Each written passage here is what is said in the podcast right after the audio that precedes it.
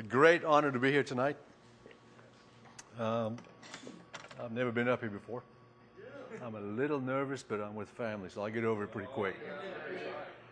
I want to thank uh, pastors Matt and Eric and the elders for letting me be up here, man. It's a great honor. I really uh, appreciate the uh, chance to get to share with you tonight. And uh, thank you for all being here. Uh, let's uh, go ahead and pray before we start, shall we? Father in heaven, we give you all the praise and all the glory, Jesus. We just thank you that you have given us uh, your precious word. We thank you that you've given us your truth, Lord, and that we can share, we can learn, we can be edified, we can leave here stronger than when we came, Lord. Thank you, Father, for blessing us with the ability to learn, the ability to uh, follow, and for an example in Jesus like none other. Thank you, Father, for this time, Lord. May this word. Uh, be all glory to you, Father, in Jesus' name. Amen. So, we're going to be discussing a pretty light topic tonight.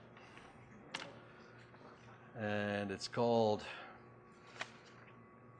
What is the Cost? And as everybody in here knows, whenever you tackle something, whether it's a project or any decision, anything in life, whatever it is, it's got a cost. And you may not realize up front that you're going to be paying up, but ultimately everything has a cost. So your buddy comes up to you and says, Hey man, I got these two season tickets to the Texans. And you get all excited. And you get all excited. But before you know it, man, you're paying 20 bucks for parking. It's costing you half a tank of gas to get there and back. You got food concessions. You got the guy waving the big hand on the way in, and then of course, Daddy, Daddy, I want one of those. Over a season, man, you're going to spend about a thousand dollars at the games. Everything has a cost. Young men, when you go to marry, when the Lord has blessed you with a wife, do you calculate the cost of having a wife? And I'm not talking about, Lord, she's driving me to the poorhouse. I'm not saying that at all. I'm saying what it takes to lead a family and there's so much involved in that. There's not even enough time for the next month to talk about that. But everything costs. There's a cost for everything. Every cost also involves sacrifice. Sacrifice is the ultimate end to the cost. So you got Pharisees in the temple, and they're standing there waving their hands around, and they're glorifying God and they give their 10% and they fast twice a week. There's really no sacrifice involved there because they got everything. They got the status, they got the money, got the prestige, and everybody bows down to them. And you got the old lady in the back, and she's throwing in her two little coins, and that's the last thing she has. And so you're thinking, what happens? You know, where do we go from here? There is nothing else that she can offer. Well, it's an act of faith. It's all about faith. She knows that God's going to bless her with something else because the last time she came, she gave everything she had too. So it's all about faith because Lord always is going to provide what you need. No wonder I'm having trouble seeing my notes. Excuse me.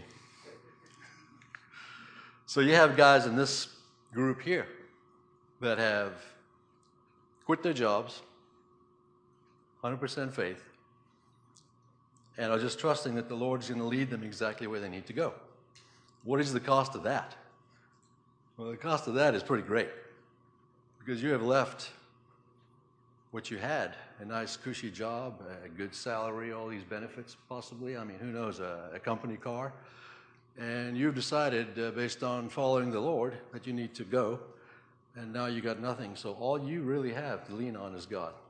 And it's a, it's a total faith action move.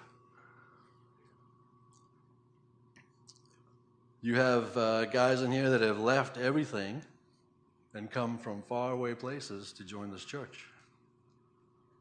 What is the cost of that? So you have everything that you need around you. You're very comfortable. Everything is nice. It's a normal kind of life. And uh, all of a sudden, the Lord says, You're going to Houston. So by faith, you leave You take off and you go to Houston, and amazingly, the Lord is going to provide you with what you need because it's an act of faith. There's always a cost involved. There's always a cost involved. Genesis 12, when the Lord tells Abram to leave, go out into Canaan, he says, Leave your household, leave your home, leave your family, leave everything, and just go to a place that I will show you. He doesn't know where he's going. But it's total faith that he's acting on because he has not a clue what is in the future. This is the way faith works. The rich young ruler, he knew exactly what the cost was. He knew what it would cost him to follow Jesus, and he just couldn't do it. And it's, it's very sad because he hung on to his idols. And um, I don't know what the end what the end result of that story is. I'm hoping that things changed, but it cost him too much to follow Jesus, so he, he took off and ran.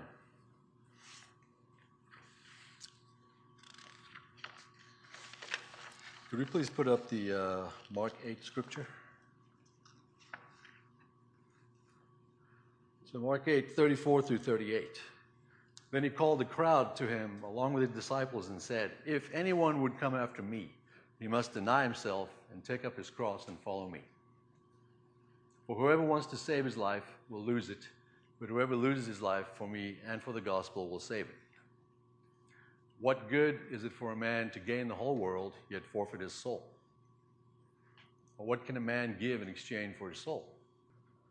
If anyone is ashamed of me and my words in this adulterous and sinful generation, the Son of Man will be ashamed of him when he comes in his Father's glory with the holy angels.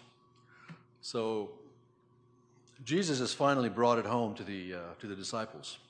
Up to this point, we have seen miracles without end. We have seen healings.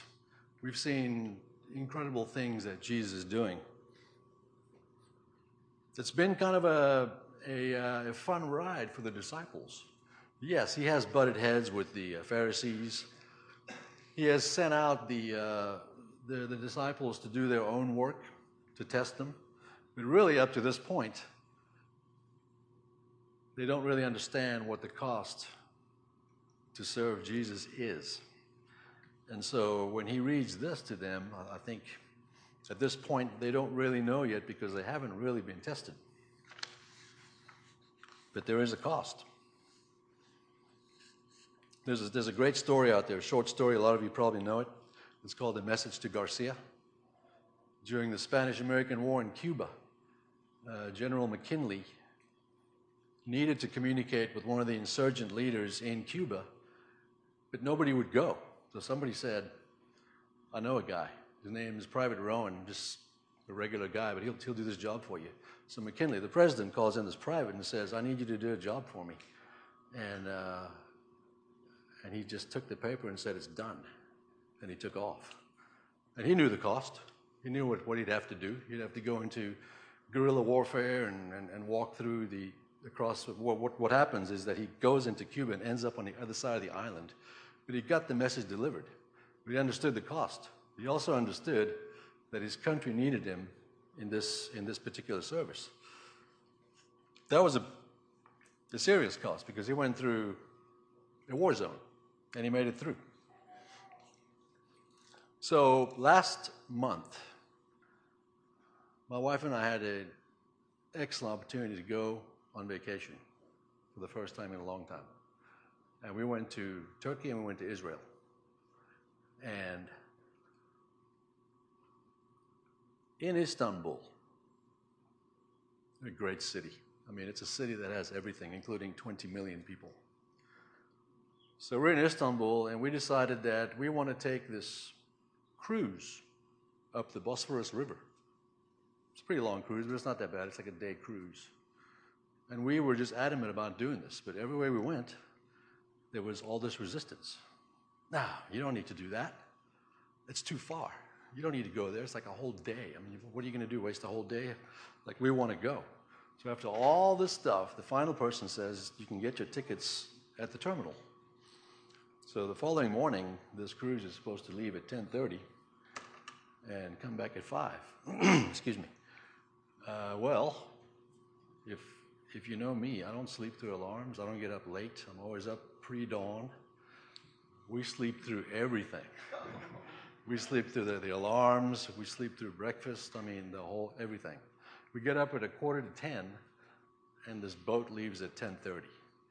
So we're just scrambling. It's a good thing our hotel's close to the water. So we're scrambling. We're rushing. We're getting down there. We make it happen. We get on that boat, man. It takes off. It's a great ride up this river, seven stops. It's like a ferry, you know. People come on, people get off. It's, it was really exciting. A lot of great sights along the way. My wife got to evangelize a lady from uh, from Germany who was actually Turkish. Got to pray with her. It was just a just a great ride. So we get to the end of this ride, and it's everybody off. Everybody off. They turn around. They clean the they clean the ship, the boat and everything else. So we get off this uh, boat, and we don't really know exactly where we're going, but we know where we want to end up. And so we we hook up with this uh, with this uh, tour group and we're looking at them and they say, well, the tourist, I'm certain, knows where he goes and probably is going to hit the spot that we need to be, so let's just follow them along. And we do, and we end up climbing this mountain. And I never realized just how badly out of shape I was until we started climbing. And I, I feel for the guys that went to Peru, but I'm sure I don't understand your plight. This, this was just one little climb. So I'm dragging Natalie behind me now. And so we get to the top of the mountain, and this was a uh, mountain where Herod had constructed a uh, fortress and a lookout. There was a lookout to see what was coming in from the sea. And it was really nice. It was pretty good. We get to the top of the mountain. On the top of the mountain is another hill. So we climb up this hill. So we get to the top of the hill, and we turn around, and that's what we see. And that is, ladies and gentlemen, that's the Black, that's the Black Sea. So on the right hand side, you have Asia, where Paul would have made one of his journeys, and then on the left hand side, you got Europe. If you look a little bit beyond, maybe, uh, maybe from the tip of that left side, uh, sort of northwesterly, 40 miles up the road there, you would, you would run into Bulgaria, which is one of this, the southeasternmost point of Eastern Europe. So we're looking over this beautiful, vast Black Sea and the reason that we wanted to get there is because, if you recall, Nick got a prophecy that he would work and Sam would work somewhere off the Black Sea. Okay? So we got up there and we looked over it, and we were so far away from home. And we were looking over the sea, and, and, and we started thinking about all kind of crazy stuff. It was kind of a bittersweet moment that ended up drenched in molasses. So we're looking and we're going, you know, this is going to cost us. Know, we, are we're going to lose our two children here. You know, they're going to go away and it's going to cost us, and, and we're going to be sad, but it's great. And, but you know, the more time passed, and we started to pray, and we ended up rejoicing because we are we couldn't be happier knowing that our children are in the center of God's will. Okay, so, so when God says go, you go, they understand the cost. They know exactly what it's going to take, and they know that the Lord is sending them out to this place. And we are really proud of that, and there's just nothing that uh, really, as a parent, regarding your children, you couldn't be happy about anything else to knowing, knowing that they're in the center of God's will, that they've been called at such an early age. So that's the explanation of that picture. And I'm proud of you guys.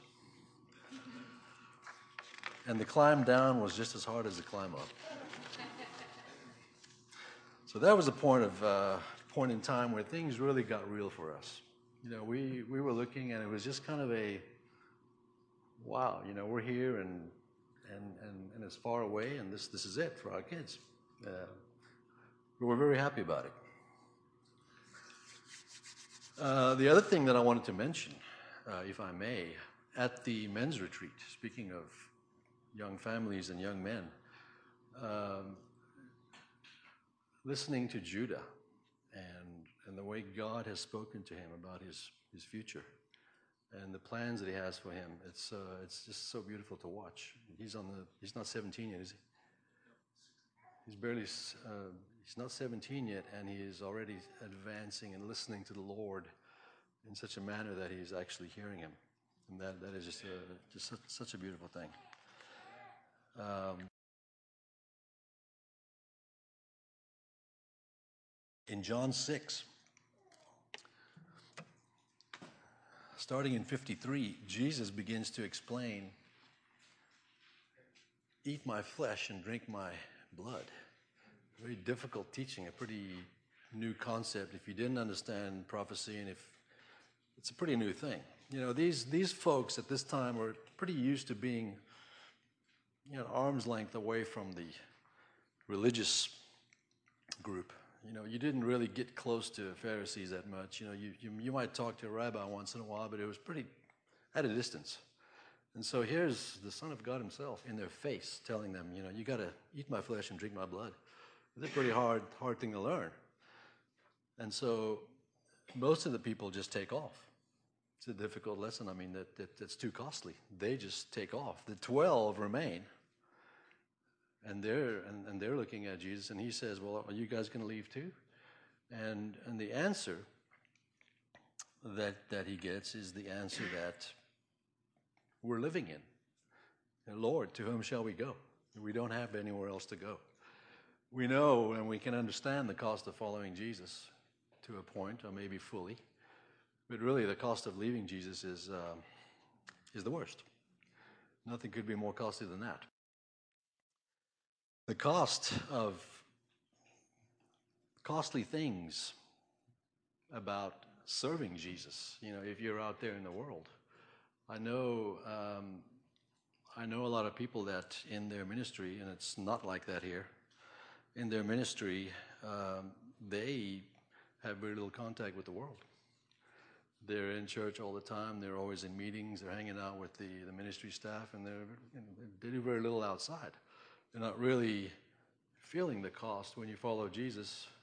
And when the Spirit tells you, go talk to that guy, and he hates you back.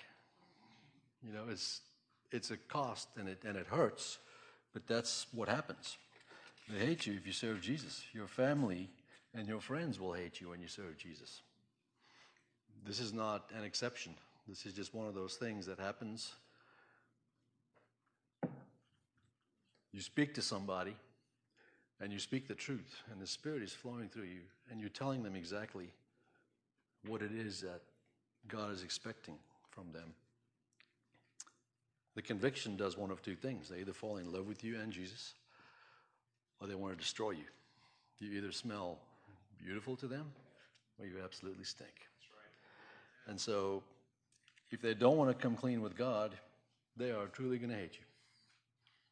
The friends that I used to hang with before I met Jesus, I think there's one that I talk to once in a while. Uh, the rest of them, they don't really like me that much, I don't think. I think they, they'll tolerate me, but I think they like the world more than anything else. And Jesus kind of gets in their way. Denominational hatred. Oh, this is one of my favorite ones. My wife and I have some experience with this a little bit. We've been through a couple of church splits and we've been hated a lot by our own people.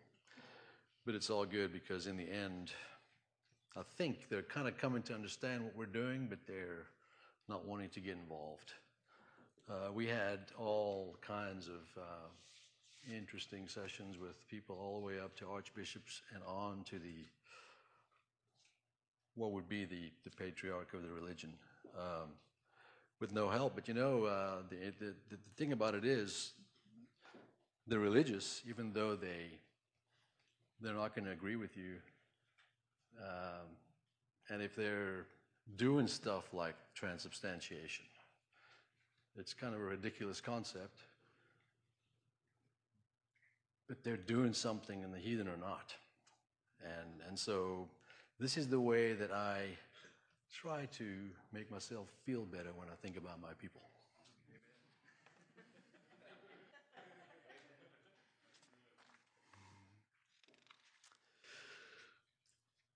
The Jesus of prosperity, success, and love without judgment is the Jesus that I don't know. The Jesus of universal salvation is the Jesus that I do not know. The Jesus of the sit back and let me do it for you, I don't know that guy. In fact, those Jesus types do not exist. So when you speak the truth and threaten someone's comfort zone, they will hate you because to follow Jesus, there's an absolute cost. That's the Garden of Gethsemane. By the way, if you if you've been to Israel, awesome. If you if you haven't been, don't think about going, don't contemplate it, just find a way to get there because it is absolutely incredible. This is the Garden of Gethsemane. They say that those trees are as old as when Jesus was there. It's pretty uh, pretty amazing. They won't let you in there, which uh, I think is okay. It's really really uh, well preserved. So we're in the garden.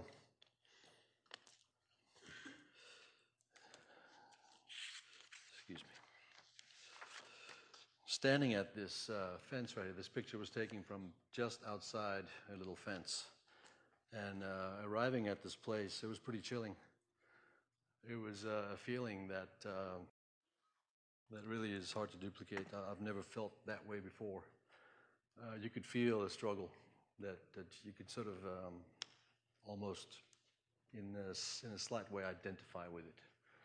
Um, pretty amazing, amazing sight. Uh, we have um, Jesus begging uh, for an for an alternate plan. He, he is asking, can we do this another way? And he knows the cost. And, and preceding this, prior to this, Jesus has been talking to his disciples and he's been telling them, the Son of Man is going to be turned over and beaten and crucified. So he knows where he needs to go. And he's not there yet, but he understands what the plan is. It is in God's will.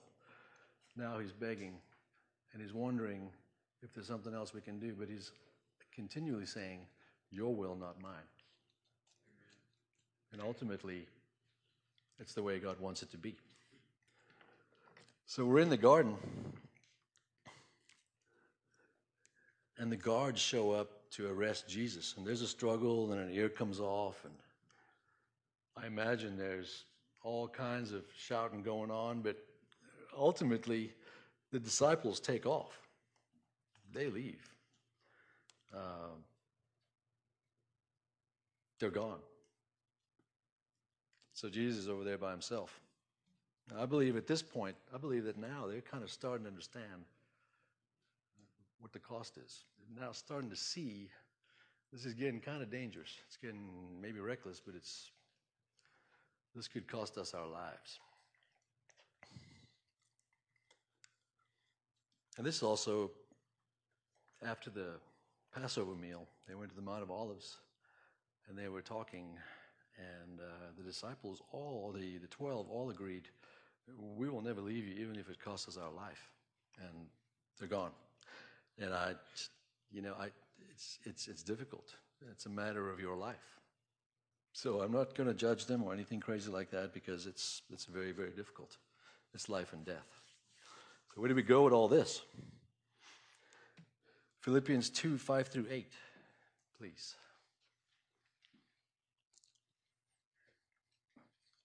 Your attitude should be the same as that of Christ Jesus, who, being in very nature God, did not consider equality with God something to be grasped, but made himself nothing, taking the very nature of a servant, being made in human likeness. And being found in appearance as a man, he humbled himself and became obedient to death, even death on a cross.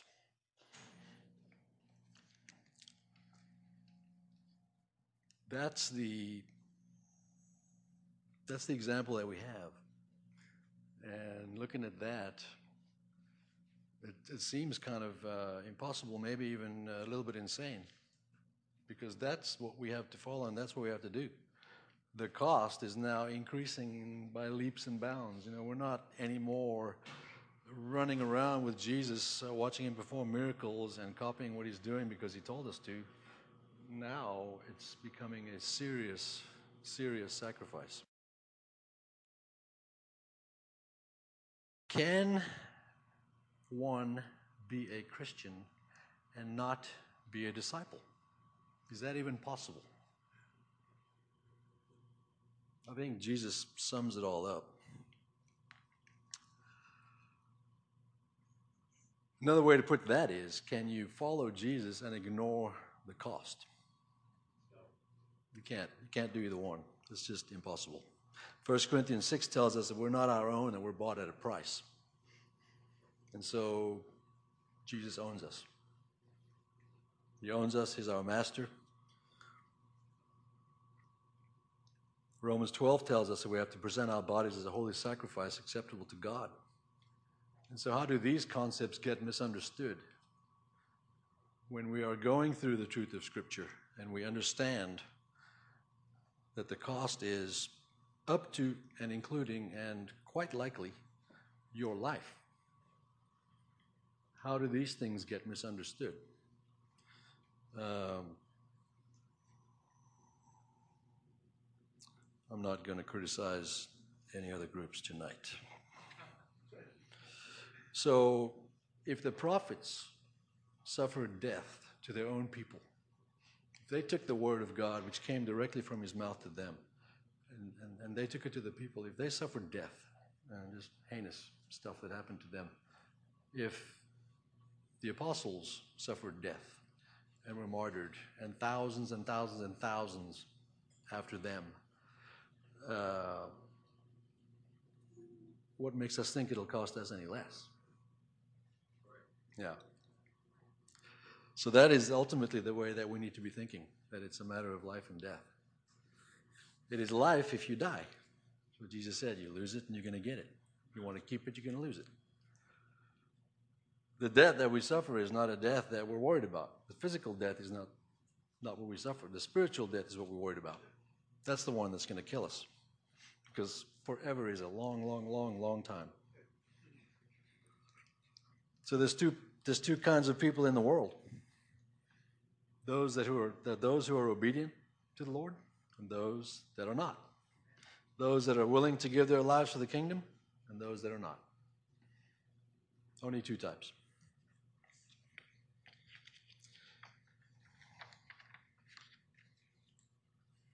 And I believe that if we're really going to profess our love for Christ, and if we're really going to um,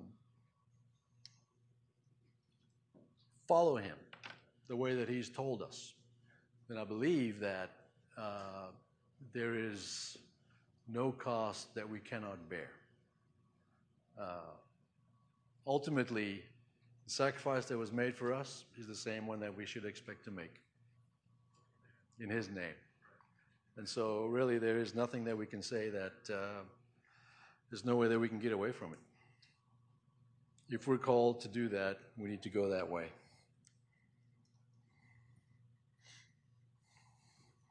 But you know, I want to encourage you. It sounds kind of gloomy, and it's and it's real, and I think everybody in here understands that. Uh, it might be gloomy, it might not. I mean, you know, this is the way that we need to live. Uh, if God calls us that way, then we're we're going, and that's uh, that's the simple facts. We know we know that uh, the mission field can be dangerous. We know that there's people out there that do not like us. We know that Christians today are dying all over the world in the thousands every year. Uh, that's the reality. So we can expect that kind of stuff. If it happens to us, at least we know that this is a sacrifice that we need to make.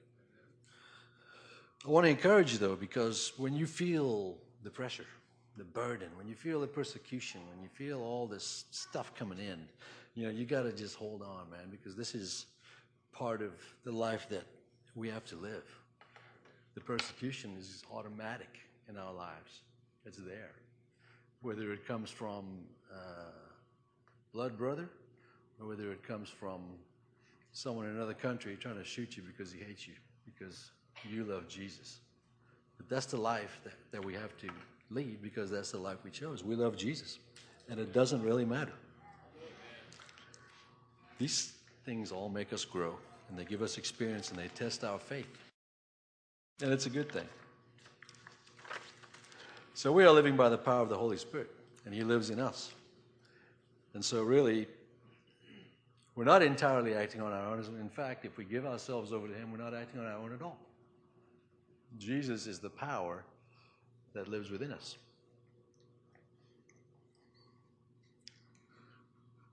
I want to also encourage everybody tonight, and, and I see this a lot in this group, that we need to hang on to each other. We have got to learn more and more and more and more to hang on to each other. You know, the restorations that we've seen, uh, the, the, the, the things that happen in this group and the way they're handled, it's beautiful because everybody truly concerns themselves with the other. This is something that you don't, uh, it's, it's not very commonplace. It is not commonplace. It is more common to run somebody off than to fix them. That's kind of like uh, what, what, what we've seen mostly, including ourselves. you guys leave, you're crazy. You know, go see the bishop. Uh, but you know, there is um, to restore a brother. I mean, what? It's, it's it's great. It's just the best. So let's hang on to each other. Let's hang on to Jesus. Let's press on toward glory, man, because ultimately this life is very, very, very short. And, you know, I'm 51, so I'm more than halfway there. You know, you guys got a long way to go, but look at all the time you get to serve Jesus, man. It's the best. I remember Nick quoting me one time. You know, he was talking to me about this place last year sometime. And he says, uh, he says, why wait? I mean, you get Jesus now, you get the Holy Spirit, you get the power. Why wait? What are you waiting for? Let's, you know, let's do it. Daddy, you got to come. Let's go. it was great. He was so excited when he, when he, when he met this group. It was excellent. So, in closing, we are more than conquerors. Nothing can separate us from the love of God. And that is a promise if we follow and if we hang on to the end, this is exactly where it's going to be. Because greater is He who lives in you than He who lives in the world. Thank you for your time. Yeah. Go ahead, Mike. Oh, excuse me. That's okay. Uh, y'all love Boz? yeah, we love him too. Love you.